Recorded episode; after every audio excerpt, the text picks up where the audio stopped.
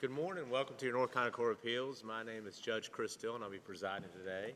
To my right is Judge John Tyson, and to my left is Judge Jeff Carpenter. We have Gene Soar as our, our clerk, we have Richard Moore serving as our marshal today. Thank you.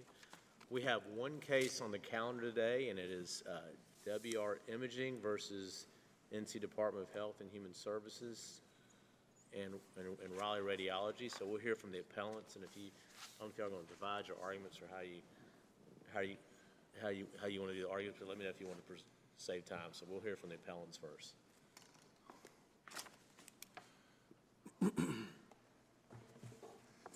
Uh, Thank you, Your Honor. Uh, May it please the court, uh, my name is Charles George with the Robbins Law Firm. I'm here on behalf of the petitioners, WR Imaging LLC and Wake Radiology Diagnostic Imaging. I will intend to use uh, 25 minutes in the opening argument and reserve five minutes for response rebuttal. perfect. Thank you. We're here today, Your Honor, on, Your Honors, on a certificate of need determination from the Department of Health and Human Services uh, that uh, awarded a certificate of need for a 2019 uh, magnetic resonance imaging machine to the respondent intervener Raleigh Radiology. MRI at issue was part of the state medical facilities plan. It was uh, open to bid in the Wake County service area. There were six applications for the, for the MRI from five separate providers. Uh, Three providers appeal, uh, were part of the appeal. Uh, Raleigh Radiology, Cary was awarded the MRI, uh, WR Imaging, and I may refer to my clients combined as Wake Radiology, but Wake Radiology was uh, denied the application. The agency found that their application was non-conforming with criterion three, four, and five of the uh, general statutes in NC Stat, section 131E-183. Uh, It also found that it was non-conforming with some performance standards. Uh, Raleigh Radiology's application was found to be uh, conforming with all of the statutory criteria and the uh, performance standards. Duke was a party. They filed a petition for tested, for contested case hearing and then subsequently withdrew. So the only parties remaining are the department as the respondent, uh, Raleigh Radiology as respondent intervener, and my clients as petitioners appellants. It's our position in this case that the agency erred and that the ALJ erred in upholding the agency's decision to conditionally approve the Raleigh radiology application.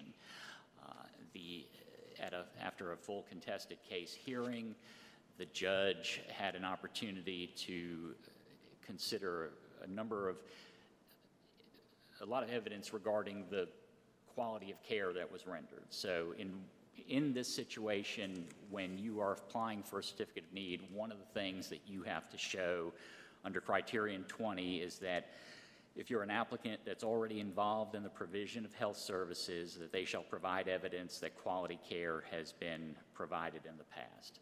Uh, This is an important factor uh, in the general statutes 131E-175, there are various findings of fact supporting the certificate of need law and indicating why it's necessary and that it provides that the general welfare and protection of lives, health, and property of the people of this state require that new institutional health services be offered within the state be subject to review and evaluation as to need, cost of service, accessibility to services, quality of care, feasibility, and other criteria. So in the AH North Carolina case, uh, this court indicated that the provisions regarding quality of care and criterion 20 show a clear intent of the General Assembly to ensure the quality of care history of an existing healthcare provider be subject to meaningful evaluation before the provider is allowed to offer additional services within North Carolina that are the subject of the CON That doesn't mean you have to be, have a perfect record for 18 months or whatever. Does it? So, but, but you're arguing, at least, on- your first argument is you don't think they conducted a meaningful evaluation. It wasn't meaningful. Correct. So why, so tell me why you say it wasn't meaningful. Well, it started with the fact that they were not given information that was specifically withheld by Raleigh Radiology. Raleigh Radiology is required, as every applicant is, to indicate that the information contained in their application is truthful. So which information did they not, did, did that not? So in their application, they, they certified that, they say Raleigh Radiology maintains American College of Radiology accreditation for all of its facilities. Now, in, when you're dealing with radiology companies, the American College of Radiology is the organization that oversees this. They work in conjunction with the FDA. And so prior to the application being filed, within weeks of the application being filed, the FDA withdrew Raleigh Radiology's ability to provide mammography at its Blue Ridge facility. They determined that the mammography that was performed at that facility was a serious risk to human health. But the statement they made in their application was true? It was a true statement? They just hid some facts about the, the mammography? Is that what you're saying? Well, I would say uh, that probably Judge Burns said it best. He said that when addressing their response about maintaining American College of Radiology accreditation for all of its facilities, and actually before I get to what Judge Burns said, what I should say is that the American College of Radiology does not accredit facilities. It accredits modalities. So to say that all of our, our facilities are accredited in and of itself is not truthful. But what Judge Burns said about it that, he said, this response strikes the tribunal as word salad, neatly sidestepping a serious issue which should have been disclosed. If a hypothetical physician employed by a CON applicant was found to have been butchering and dismembering patients, a response that this practice maintains physicians who do not butcher and dismember their patients fails to state relevant facts, which is that one of them did, and worse, works to conceal the problem from both the agency and ultimately the state Well, and the I- I- public. I don't think, would you have a duty to disclose e- every error, no matter how minute it is, over the 18-month period? Or where do you draw that line? Where do you have a duty to disclose? So in, you, certainly, the case law is clear that you are not required to have a perfect record. There are cases that say, there's a, I mean, there's a decision from this court that says, look, I understand that, but what are you required to disclose when you make, fi- when you make your application? When you are making an application and you are asked a specific question to put forth evidence as to why you have provided quality care in the past 18 months, and your answer is that you maintain American College of Radiology accreditation for all of its facilities, what you are required to do is to be truthful. And so if you do not maintain accreditation at all of your facilities, and, and again, the application specifically asks you to identify the facilities that are relevant to the inquiry. It's not just the location where the MRI was going to go, but when they're looking at a healthcare provider, they want to see what they're doing at all of their So you're saying the sentence, that statement was really meaningless because they don't certify locations, but they were suggesting that they had, all their modalities were being, they were certified to all them, which was not a true statement. Correct. I mean, I, I don't know how one would interpret this statement, and, and again, Judge Burns' language was somewhat colorful, but what he was saying is that you can't simply say, I maintain accreditation at facilities, understanding that there are cer- certain modalities that are there, and you're certainly giving the impression to the agency that you have full accreditation. What, what is the timing of when that occurred relative to the application? So. After the fact? No, so they got notice from the American, from the American College of Radiology on October 23rd of 2019. The application was filed on November 15, 2019. They originally tried to appeal the ruling, and they were denied. And so their uh, MQSA certificate, which allows you to perform mam- mammography, was stripped. So they were unable, they knew right before they filed the application that this had been, that this uh, accreditation had been revoked. But, but they were challenging that, correct? They had challenged it after, after October 23rd, and then their challenge was ruled upon and denied, so that they were not able to perform mammography. There was no more challenge at that point. They were not able to perform mammography. So when the application was filed, that had already been, they, they had appealed and it had been denied, right? Correct, Prior to the application, correct. okay? Let me step back a little bit. I want to just kind of review what is our role here today as this court, given you've had an agency decision that has been reviewed by an administrative law judge, correct? Correct. And agency decisions are normally looked at either under a whole record test or an arbitrary and capricious standard review. There, there, in 150B-51, there are six criteria. The first four are subject to de novo review by this court. The second two, the fifth and the sixth one, which includes the arbitrary and capricious standard, is subject to the quote-unquote whole record test. So in terms of the evidence and the weight that's given there too, that's, that's strictly for the agency, correct? What, what the whole record test says is that the agency is able, it requires the, this court to review the competent evidence in the whole record to determine whether the agency decision is supported by quote-unquote substantial evidence consisting of such relevant evidence as a reasonable mind might accept as adequate to support a conclusion. So it's not our duty to reweigh it? It is, is not the court's duty to, if there are two separate determinations that can be made, one looking at the evidence one way, one looking at the evidence another way, it is not for this court to say, well, I would have reviewed it differently, even though there is substantial relevant evidence to do, to do that. And do we, do we not give deference to the fact finder's decision as well? the difference is a sliding scale. So if, if there is a long-held agency uh, interpretation that is supported by the statute, absolutely deference is to be given. And so the arbitrary and capricious standard is not a substitution of judgment, it's not a de novo review. It- It is not a de novo review. It is, again, it, it is looking at it and saying, is there evidence there that would support? Support. Now, in this case, there is nothing in the agency record to give any suggestion that the agency actually considered this information.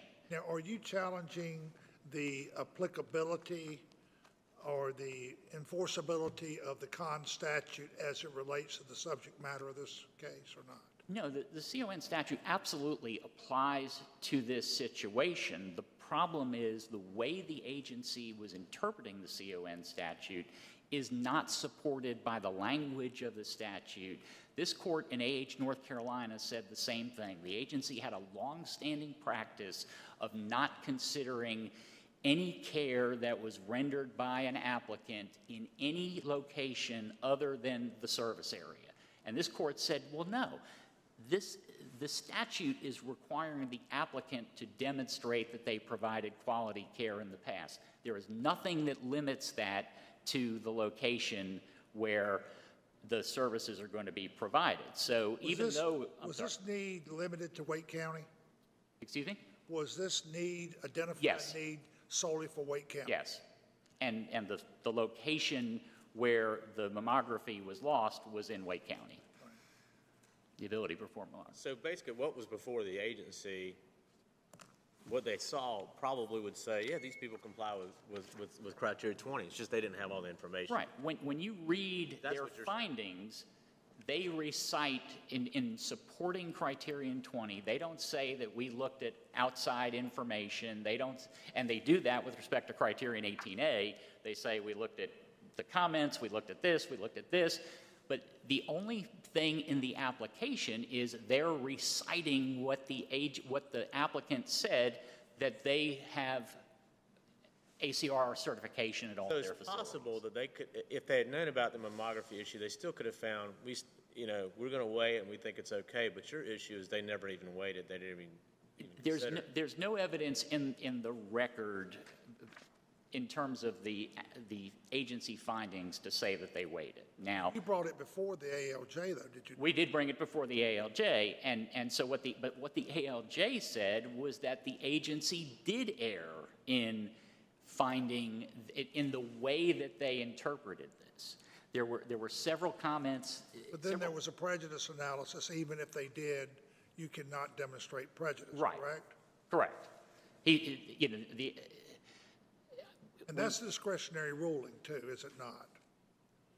No, whether or not substantial prejudice has been determined, I believe that's a question of law. I mean, that is a, you know, is that an error of law to determine that there was substantial prejudice?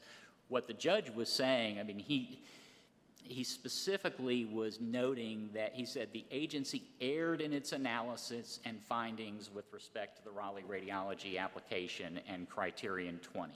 The agency simply failed to do its duty of requiring Raleigh radiology to demonstrate quality care during the look-back period. And, you know, he goes on to say, if its, if its own criteria require a showing of quality care, as they unquestionably do, the agency may not metaphorically shrug its shoulders and say it's someone else's problem or we rely on other people to make that call. But what the agency is doing here is saying, and what they said at the, at the hearing was, oh, it's okay. Doesn't matter that your care was a substantial risk to human health. It doesn't matter that we have an 18-month look back. And during the entirety of the 18-month look back, they said that the care rendered by Raleigh Radiology was a substantial risk to human health. Doesn't matter because by the time we did the decision, they had gotten back in compliance. But there is nothing in the statute, there's nothing, if the agency has determined that we're going to look back 18 months to determine whether or not there's been quality care, you look at the 18 months, it doesn't go away. It doesn't become a lack, it doesn't become quality care when hundreds and thousands of women had to get new mammographies. They were ordered to give new mammograms to women because the mammograms that were done were unsafe. And you're saying the agency never considered it? I, there's nothing in the there's nothing in the agency findings to suggest that It's they one thing if they considered- it, waited, and said, okay, they've gotten their act together, so we're, we're gonna, we're gonna say they meet Yeah. criteria twenty, they're not perfect, but you're saying they never considered it. Okay, let's assume they didn't. So you're now saying that the ALJ got it wrong because either your clients did comply with all standard three, four, and five or Right. whatever, or even if they didn't, they're, they're- still substantially prejudiced. So why don't you talk to, to that? So first of all, tell me, if you want to, wh- why do you think your clients substantially complied with, th- what, what was it that they found that your, So- your clients didn't comply with? So two, two issues in terms of why my client was found non-compliant. The first was that there were two months' worth of data that they did not use when they were projecting what they intended Because to they do in weren't future. partners with, with Rex or whoever. Right. I got And, that one. and so what they were saying is, look, we're, we're now in this joint venture, Rex has a lot more reach, we can do things, and it proved to be correct. And I understand that. So what was that's, the- that was the first So what was the other one? The, the second argument was that they contended that there was a failure to comply with the performance standards. And so they said that we've got these standards for MRIs, you have to comply with them. And our argument is simply that those performance standards did not apply. To, to what you're asking about, Judge Tyson, that is a question of law as to whether they applied. And so they contended that because we had information available to us that it was sufficient to say that it was the applicant's data. And what we were saying is, no, WR Imaging is the applicant. They are the owners of the, of the MRI now. They have not had data, they've not had their own data for 12 months, and therefore the, the performance standards do not apply. The, the testimony, and we reference it in our brief, even between the agency witnesses, they interpreted that performance standard differently. One of them said, well, it doesn't matter. As long as somebody just gave you the data, then you have the data and therefore you're bound by it. And somebody else said, no, no, no, that's not right. It's got to be data that's either yours or it's a related parties. But in two instances, they, when they were denying the basis, when they were denying that we complied with the statute, with the regulations, they made statements that went beyond the literal language of the, of the regulation. And therefore, this court is not bound by an agency interpretation that is in opposition to the actual language of the regulation that it's supposed to apply. So we contend that for those reasons, we were compliant. Therefore, as a matter of law, we were substantially prejudiced The if, the performance standards, that, that reg talks about that the imaging scanner shall demonstrate that each existing, well, each mobile MRI scanner your client owns has done blah, blah, blah, but you're saying that, that what that means is during the period that you owned it. right. Which- Yeah, okay. and, and, and again, there were examples in our brief of saying, okay, you've got somebody who's done one a month for nine months, and then somebody does uh, 5,000 once they get it, and if you read the agency standards, you'd say, well, no, it- you know, the, you're stuck, even though you're using it and you need, have a need, because the people who used it before didn't have a need. The opposite could be true. You could have somebody that's done five thousand a month, and then you get it, and you only do one a month, and you're gonna try to piggyback Right. with them, and that wouldn't. And that saying- wouldn't be right either. You're saying that wouldn't be right. And so what we're saying is, it's, it's very simple to say, look, if the, the applicant has data when the applic, when it's the applicant's data and they are running the MRI machine. When they're not running the MRI machine, they, they are not, it's not their data, and if they didn't have it for 12 months, by its own terms, the regulations don't You're apply. arguing, even if they got the, the criteria twenty right with respect to, to, to Raleigh, it still should go back, even if that's true. It should, should- still should go back because they didn't get it right on your criteria three, because they kicked y'all out right away. Well, no, I mean, I'm not making that argument because No. they did say, they did do a comparative analysis and they determined that, that Raleigh Radiology w- would have won the comparative analysis. What I'm Okay. saying is, I've got a judge who looked at this and said that the agency didn't get it right with respect to criterion 20. And if they didn't get it right with respect to criterion 20, and they didn't get it right with respect to criterion 3, 4, and 5, and the performance standards with respect to my client, then clearly my client is substantially prejudiced because they were the substantial, uh, they would have been the successful applicant.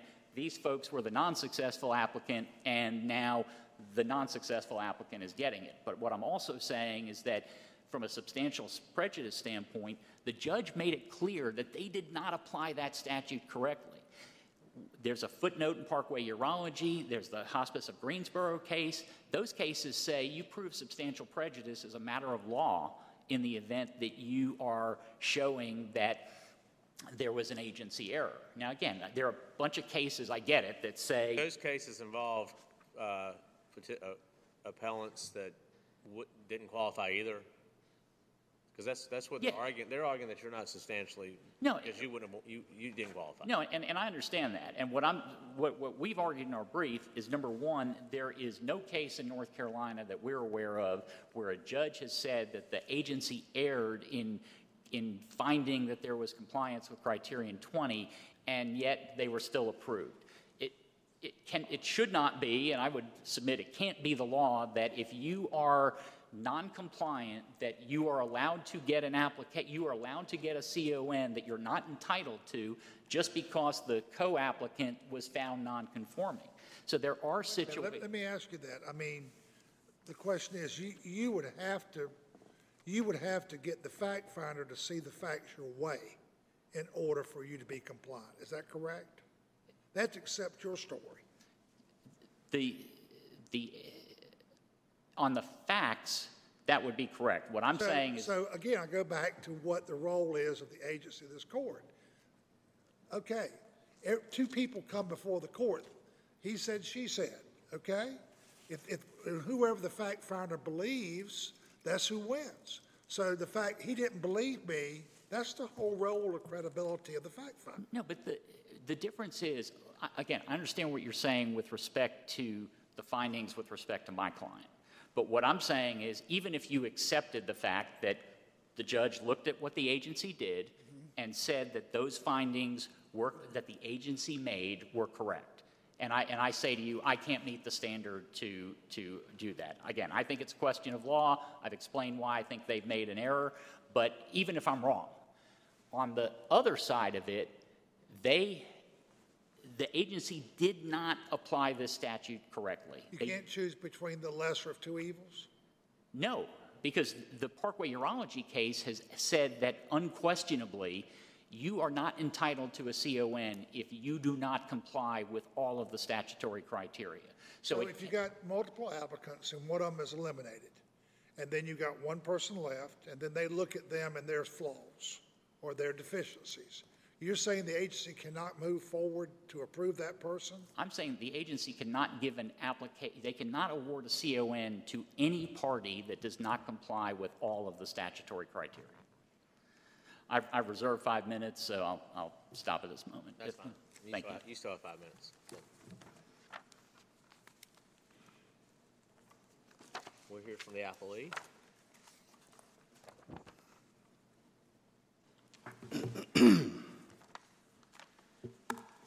Thank you, Your Honors. Derek Hunter from the Department of Justice on behalf of the Department of Health and Human Services. It's my intent to use 20 minutes of our time and then yield to uh, Mr. Adams, my learned co-counsel. Your Honors, I'll start with, by reminding the court that in a CON review, if an applicant fails to conform to any one of the 15 statutory criteria or the regulatory review criteria, that applicant is not entitled to the CON. What the appellant would invite this court to do is to find that the agency and the administrative law judge got wrong the nonconformity with criterion three, four, five, and the performance standards, and overturn the ALJ's decision that the appellant was not substantially prejudiced. That's what's before you today. We start, we started, Mr. Hunter, with the question of standard review. On Yes, Your what the Honor. role of this court is. Yes. In this case. And, uh, counsel on the other side, your friend is arguing that it is a question of law as de novo. And we're not bound by factual determin, we are bound by factual determinations, but we're not bound by the conclusions of law. I, I agree to the extent and agree with Mr. George that the first four tenets of 150B-51 are de novo review, and the final two are whole record tests. The whole, which is the whole record test and the arbitrary and capricious. Absolutely. And those primarily relate to factual findings. Yes, Your Honor, that is, that is true.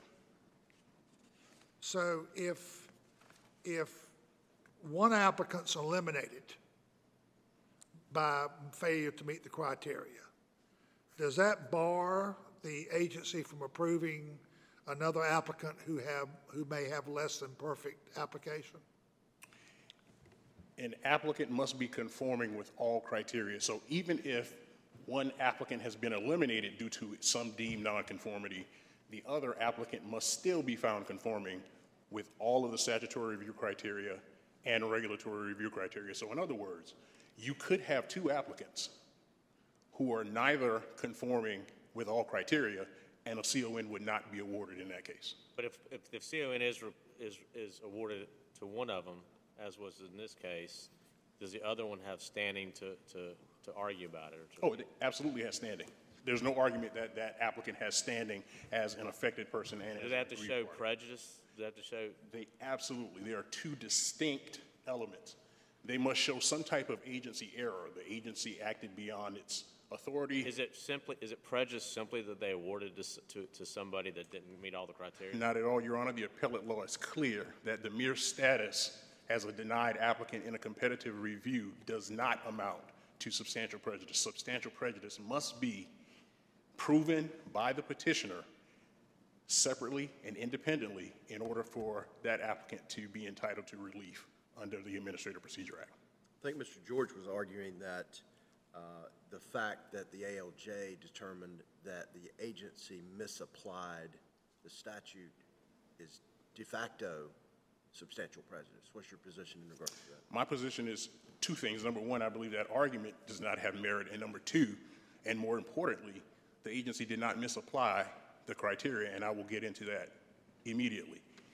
Criterion 20 states that an applicant already involved in the provision of health services shall provide evidence that quality care has been provided in the past. That's the plain language of the statute. The statute does not say, and Judge Dillon, you touched on it early on in Mr. George's argument, that an applicant must have a perfect record. If that were the case, there would hardly be a CON I understand that, but time. what do you have to disclose? I mean, can you hide things? I mean, certainly if you forgot to give somebody a Band-Aid or something, you don't have to disclose every little thing, but there's, there's some line, and I would think that if you, if, if you can't do mammograms, that would be something that's significant that you would at least have to disclose. Sure, So, so the agency can then conduct their review. absolutely. The CON application that is filed requests all applicants to disclose whether or not it has had any findings of immediate jeopardy that have been issued by the Department's Division of Health Service Regulation or CMS. The application in this event for an MRI, which is an imaging service, does not request any information about mammography or any of the modalities. It simply does not. The application does not request that. And going back to the AH owner case cited by Mr. George, it cites specifically that the application shall request information that the agency can use to determine conformity with the criteria. What does it ask for? So it asks for. Regarding am- 20. Amongst other, regarding 20, any findings of immediate jeopardy. That is what it asks for losing- regarding, lo- Losing test results on uh, breast cancer screening doesn't qualify for that? certainly the agency does not take the position that it doesn't qualify. What the agency does have is an application that the applicants fill out, and the application does not request that information.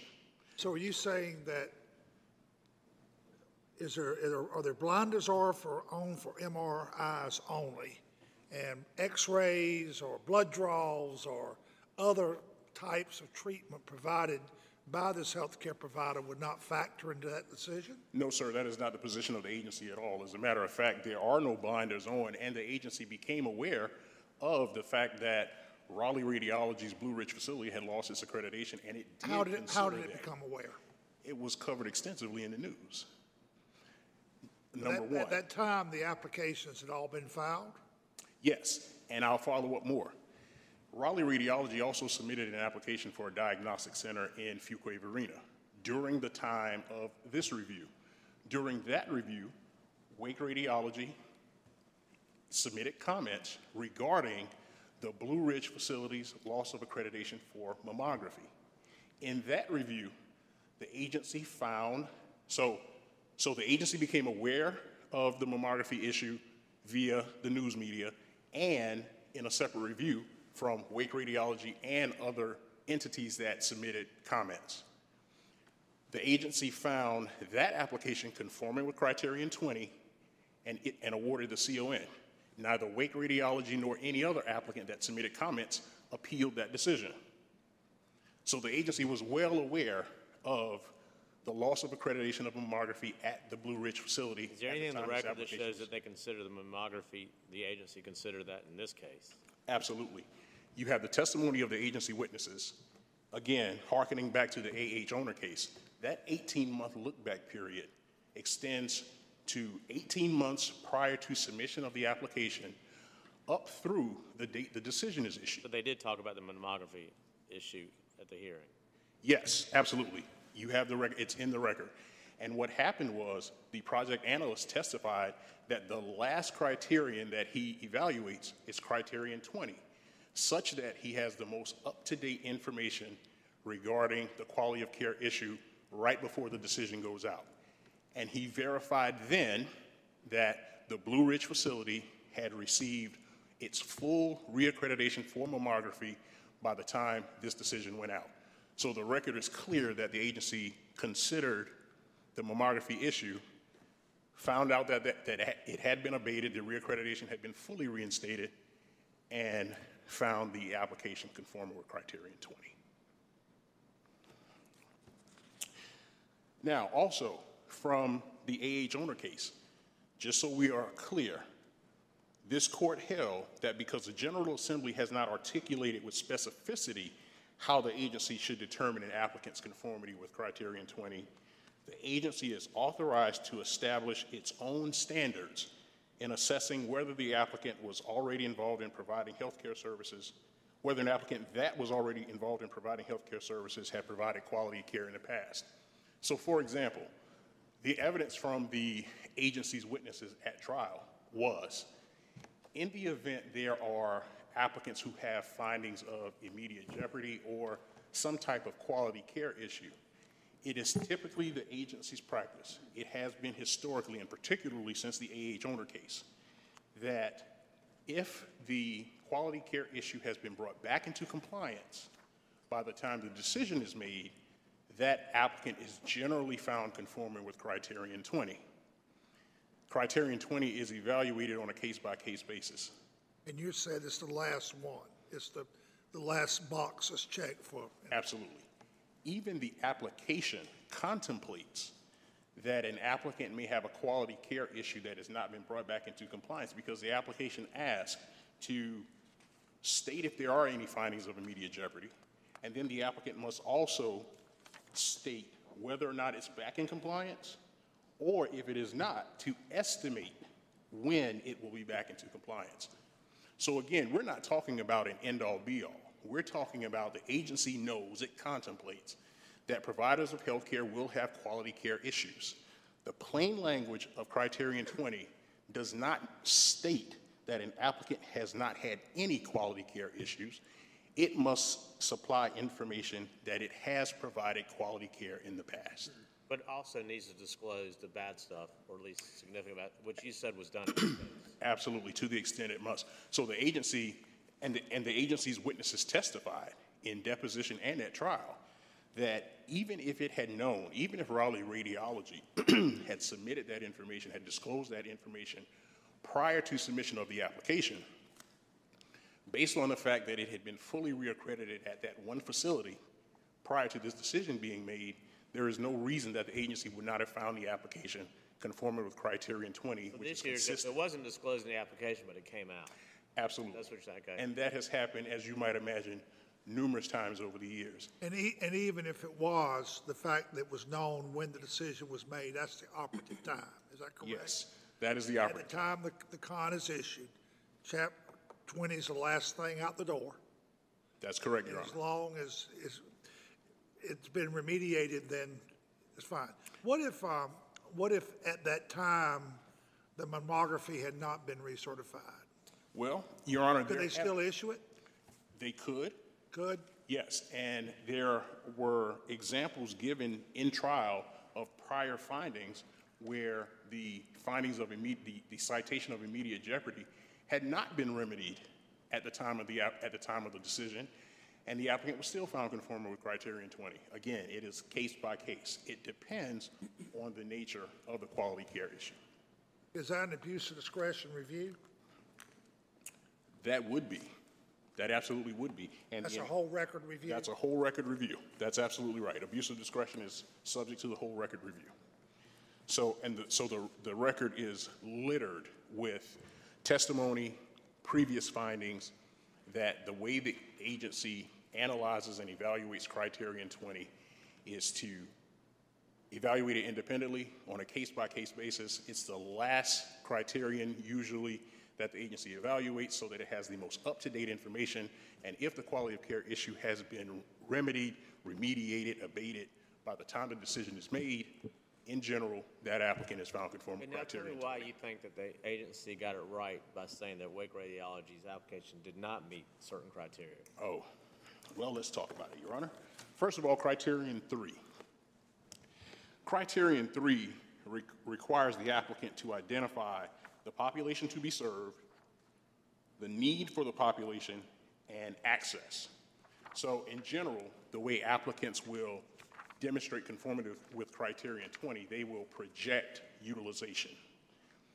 In projecting its utilization, what Wake Radiology did, and you've, you've touched on it already, is for the year 2019, what it did was it took the volumes performed on its MRI at, at its facility from March of 2019 to August of 2019. So it took those six months of volumes. Well, let me ask it's, it's appropriate to use the past, the volumes. That's, that's the way to meet criteria three. You can. Absolutely. Okay. Absolutely, because what the, eight- what the, what the applicant is attempting to do is it must meet certain criteria.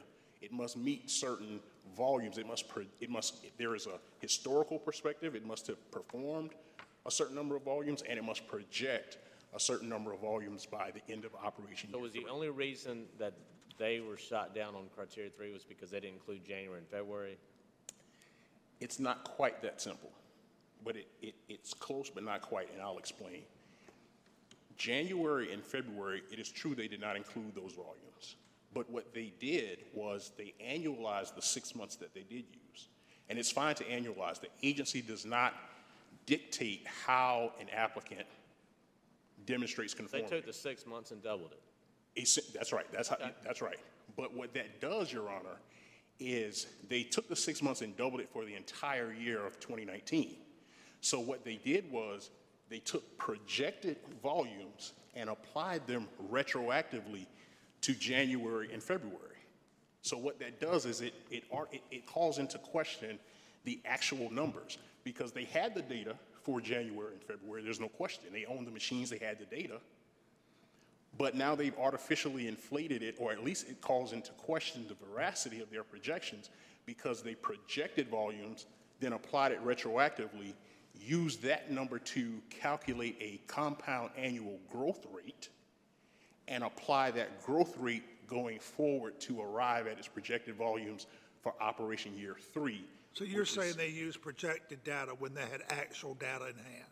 That is absolutely right. They use, they And use. if they had used the actual data, it would, it, it would have lowered the percentage of need out there. Th- There, well, it would have lowered their volumes, and there's, there's, there's evidence in the record that it would have.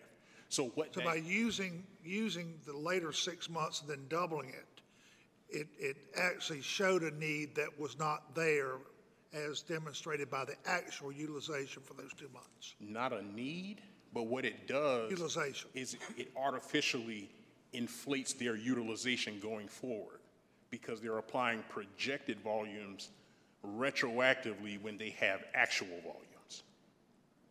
Because in the third year, they must project that they, that their fixed scanners will, uh, will conduct 4,805 scans. Let me ask you this. Yes. When this, when the, when the need for an additional MRI in Wake County is determined, Yes, that's done by the agency prior to even opening the application period, is it not? absolutely.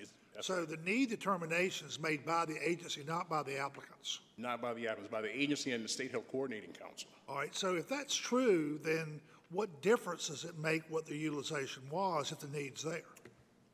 That's a great question, Your Honor. The historical performance standards, meaning your machine must have performed a certain number of scans. What if it's brand new? If it, well, here, here, here we go. Even if it's brand new, the issue is the CON law is designed to prevent the proliferation of unnecessary health services. So, for example, in a case like Wake Radiology, which had scanners that did not meet the performance standards, what that says is, and what the law is designed to do, is to prevent that applicant that already has capacity for scans, it prevents that applicant from getting another scanner. Hence, this unnecessary duplication of service, this proliferation of unnecessary services that drive up costs. So they, if they've got it, one in there, they've got to show the utilization of that before they can demonstrate that they, they are, they're an applicant for a need for another. Absolutely, I Your Honor. You're spot on. But the, the prior owner, they could have just been terrible at mismanagement, or maybe they, maybe Wake Raleigh radiology's bad. Maybe it, you had a bunch of scans done in January and February, and, and, and these people are terrible at it, and so they had no, but should, should they be able to piggy, piggyback on Rex? And is that, is, is that fair? I mean, I, I, they could have had a fire at the Rex facility in January and February. Should, should you count those, or why can't they rely on what we can do and what, what our capacity is? Why do they have to rely on what somebody else, or, and, and, and they could rely on to their benefit, which doesn't seem like a, a good thing that I would think the agency would want to do, because they want to see how they do. So tell me why that doesn't make sense. I don't know, why can't they take the six months they did it and double it? Okay. They can do that, but to answer your question specifically, what the law is trying to find is the scanners in the service area. These scanners, in this case in Wake County, have these scanners performed up to the necessary capacity to warrant additional scanners. So the SMFP, the State Medical Facilities Plan, said there is a need for one additional fixed scanner in Wake County. That does not mean that every applicant for that scanner qualifies to acquire that scanner. If they've got one that's being underutilized. If they have one that's being underutilized, if you have a scanner that's being underutilized, you have capacity to perform But more is it underutilized because of, of, of demand, lack of demand, or is it underutilized because it was just mismanaged by the prior, I, I mean, The agency does not know that. And the law, what the law takes into account is the scanners in Wake County perform a certain number of scans. And based on the number of scanners in Wake County, does this applicant have sufficient capacity to, number one, warrant a new scanner? Or is it sufficient with what they have? Do they have sufficient capacity now to take on additional, additional volumes?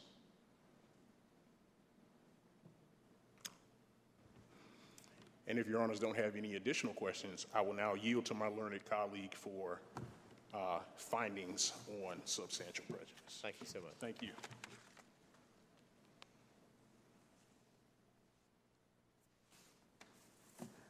May it please court, I'm Jimmy Adams, along with uh, Katie Wong. We represent Raleigh Radiology on this. Uh, Before I get to my prepared remarks, Judge Dillon, let me follow up on Mr. Hunter's um, answer to your question.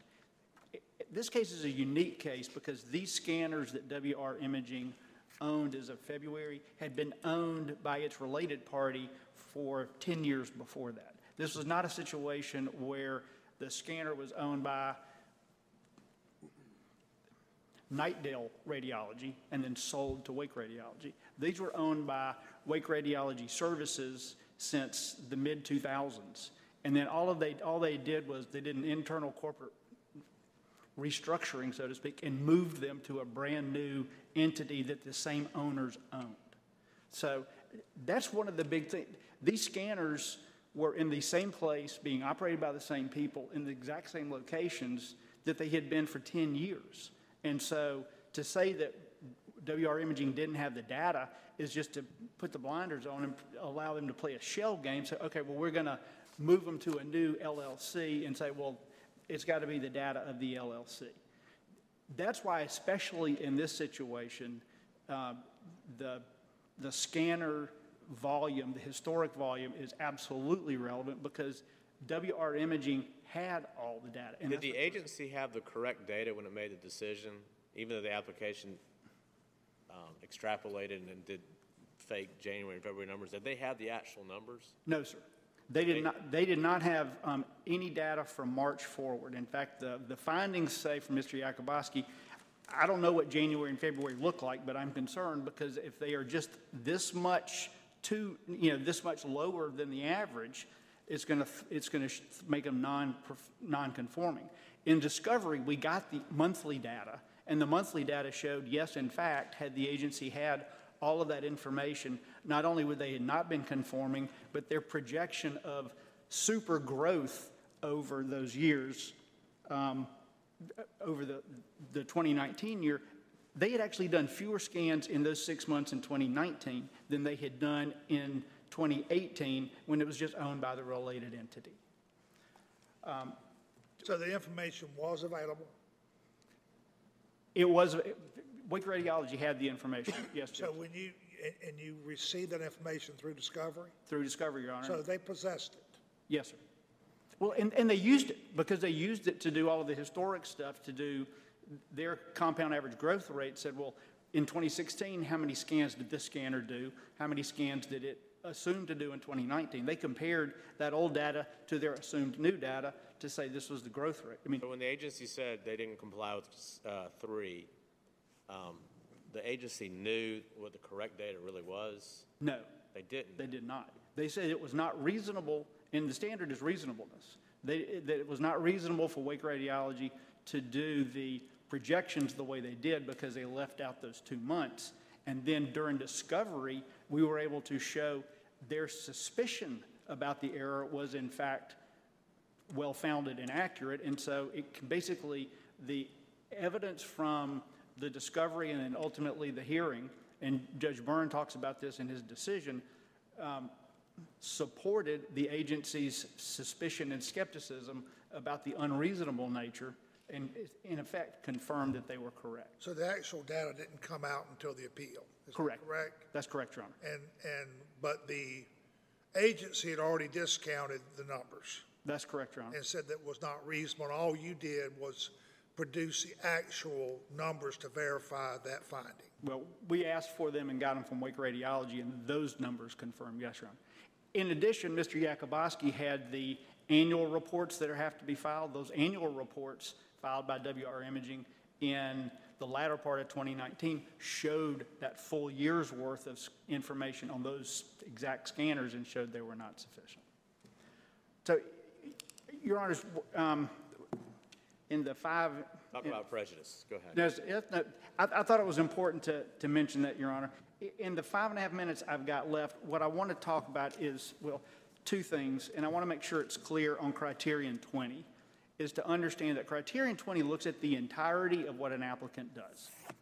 And the- the, the myopic focus of Wake Radiology on this one modality in this one location of Wake, of Raleigh Radiology completely misses the fact that Raleigh Radiology has facilities all over Wake County, that it is doing mammography all over Wake County, that it does MRIs, that it does x-rays, that it does bone density scans, that it does all number of things providing quality care. And as this court has said, and um, it, it's not con- contested, you don't have to be perfect.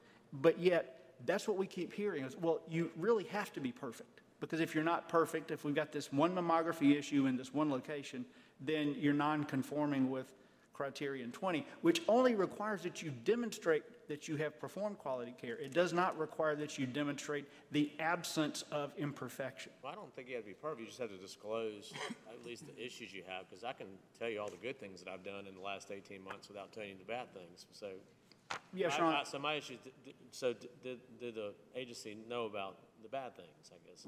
Correct, Honor. You're saying they did. They did know about the mammography issue.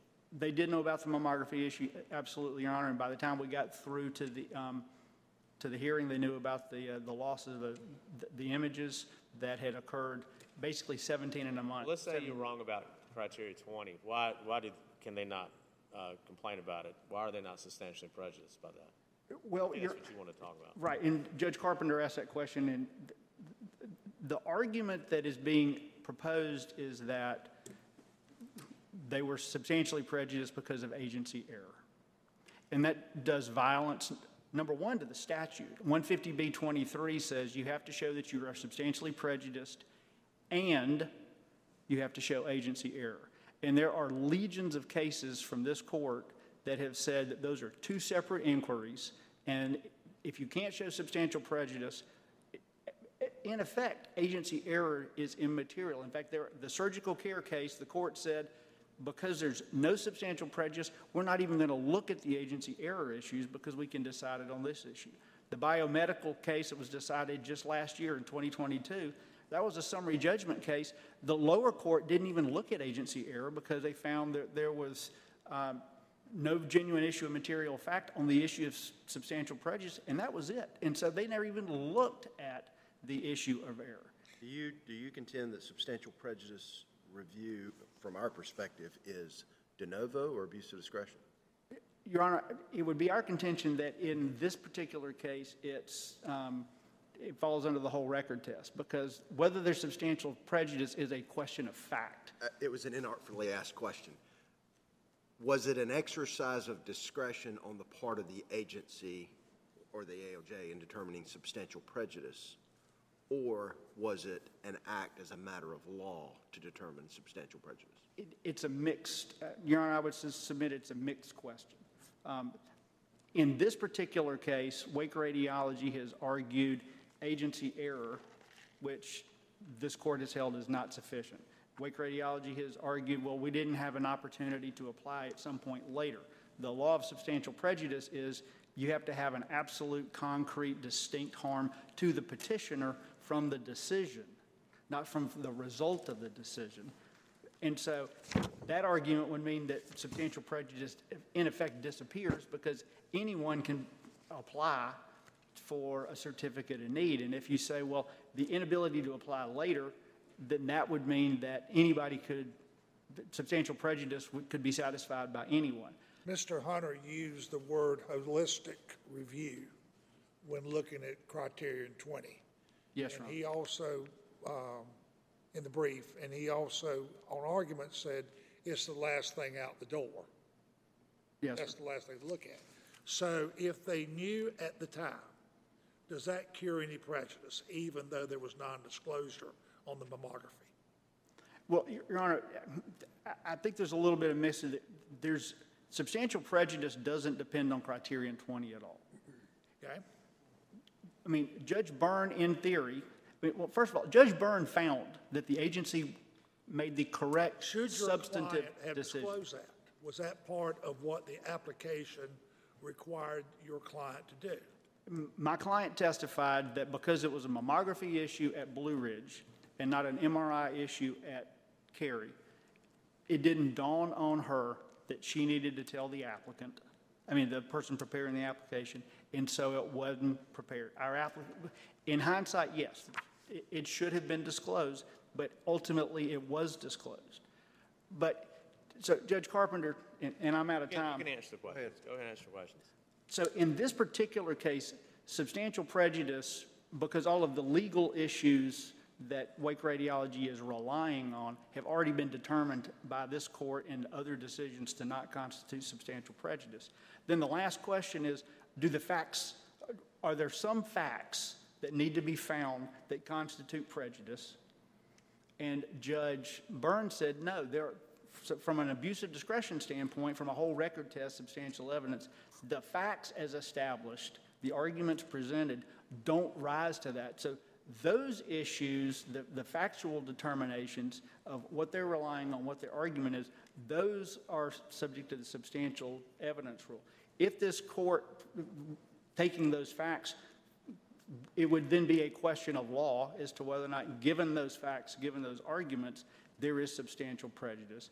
But we would submit that the, everything that Wake Radiology is proposing factually or legally has already been decided does not constitute substantial prejudice. And this court can affirm Judge Byrne solely on that issue without ever having to reach these mammography issues or criterion 20 issues, or candidly, even the criterion three, four, or five decisions or the performance rules. You can do like other courts have done, look at substantial prejudice. There is none. Judge Byrne was correct. We give him the appropriate amount of deference, and the decision should be affirmed. Thank you, Your Honor. We'll hear from the appellant, and you can take an extra minute and a half too, so you have about six and a half minutes.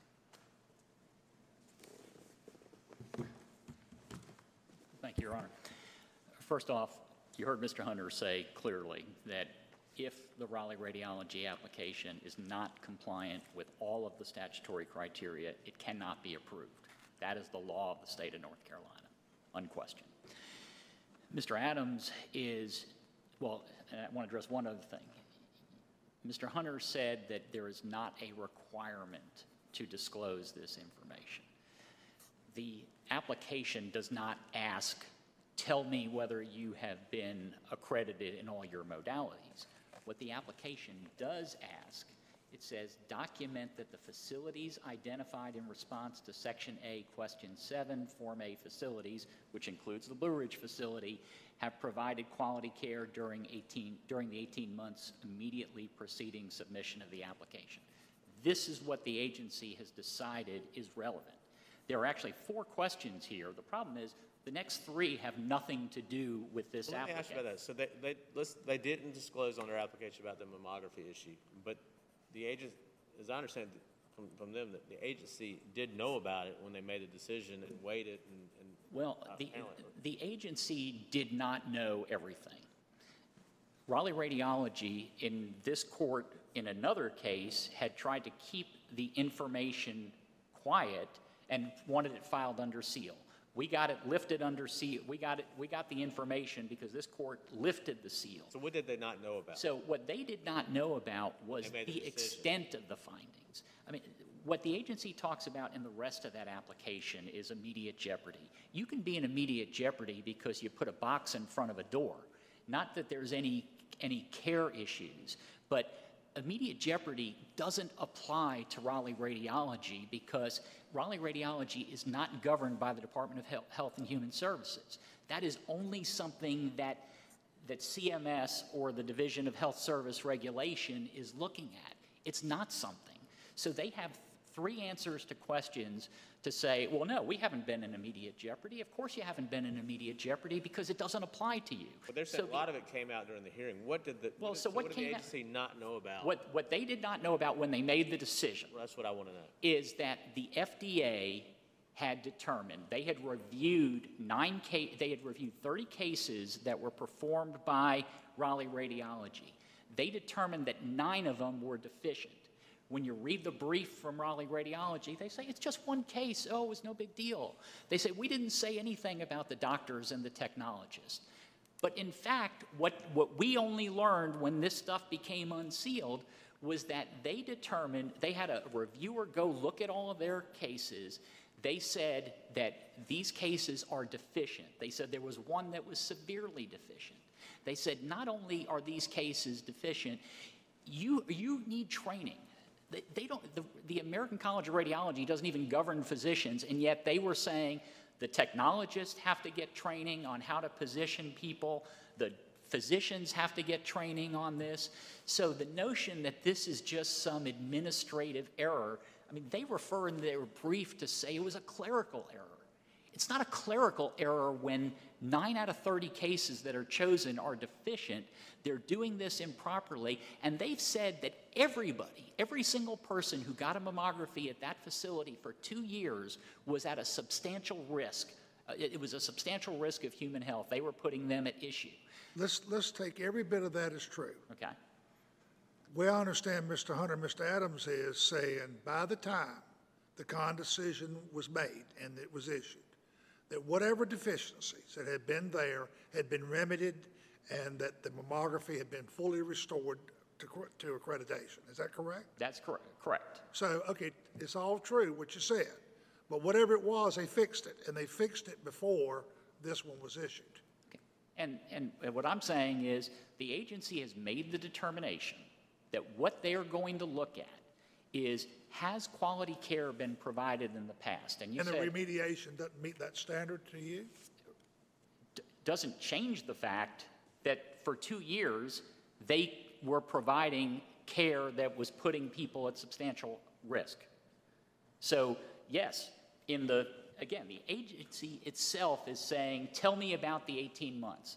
Mr. Hunter is telling you they look past the 18 I think I understand your argument is, if the agency had known about it, it still might have been okay to- for them to say, yeah, you, you, you- criterion twenty's been met, but we don't know what the agency, agency never got a chance to make that decision because they didn't Well-.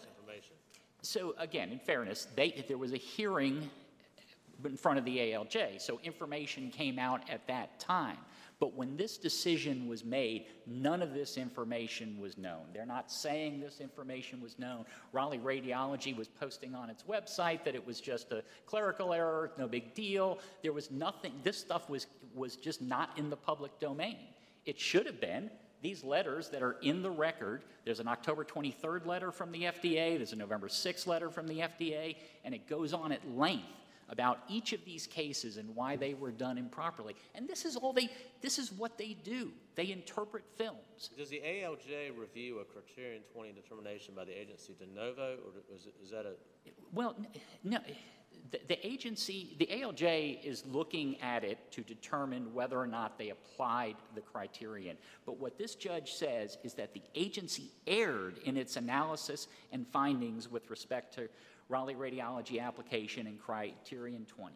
The agency simply failed to do its duty of requiring radiology to the demonstrate. ALJ say that, The ALJ said that. did the ALJ also say that criterion twenty was met based on what that, what the ALJ had before? The Or- A- Or did did they review it? The- The ALJ said, this is highly questionable, I don't believe it, but I'm not going to go say it's, it's arbitrary and capricious. I don't think your, your honor is bound by It's that a de- determination. that- My question is, is it a de novo, so it's not a de novo review? What, What- ALJ, the agency makes a criteria 20 decision. When it goes to the ALJ, does ALJ say, I'm going to look at it anew and see, do I think it is, or do they just, does the ALJ just simply say, do I think that the agency? The ALJ, the ALJ looked at it and said that he did not believe, he, he found their analysis highly Question is, questionable. what's the ALJ's standard of review in that regard? Is it, Well- is it, did the agency, was they arbitrary and capricious, or did they look at it, or does the ALJ look at it de novo? Combination of both. I mean, if, if they apply the statute correctly, if, if, if they are actually applying the statute, he has to defer to their application. What he said is they did not do it correctly. You can't just shrug your shoulders and say, oh, okay, we don't have to, we don't have to deal with this. We're But not going to rely on. for the ALJ to then to say, well, but I'm going to apply de novo review, and I think, based on the new information, I think it, criteria 20 was met, or was that not done at the ALJ level? The- The ALJ looked at this, but he said, well, if, if this is what they said, I'm not going to say it rises to the level of arbitrary and capricious, but he also said they failed to do it correctly. And what I'm, what I'm saying is, Mr. Adams is completely right. There are cases that say you got to prove these separately. But the cases also say that you can decide substantial prejudice as a matter of law. And in this case, where, where they do not apply it correctly, I mean, in, in the AH North Carolina case, they didn't just say, oh, okay, well, the agency said it was all right to not consider the care in the county, so it's okay. They said, no, there's no basis for doing that. There was no basis here for the, the, for them to say that the quality care had somehow been miraculously fixed because of this. So, I mean, our position is, and, and again, it doesn't ride on us necessarily being approved again, we think if you're making, if you're looking at this, we think that there was error, there was, the, our application was approvable, and when you're comparing putting substantial, people at substantial risk of health issues for two years compared with not including two months' worth of data, it's not a hard choice. But I understand there's more to it than that. But what I'm saying is, even if you upheld the decision that Raleigh, that Wake Radiology was not approvable, there is no reason that this court cannot say that the Raleigh Radiology application is also not approvable when criterion 20 was not met. And, th- and when they did not apply it correctly, substantial prejudice can be proven as a matter of law. And we've also shown that if this, if the MRI had gone back into the, the uh, system, there would have been an opportunity to apply for it earlier. Spend- And so we still seconds have to wrap up if you want to. substantial prejudice. Okay, Thank you. thank you. You'd have us to reverse. Yes. Thank you. Thank you for your arguments. We will take it under Thank you. advisement, and we will adjourn court.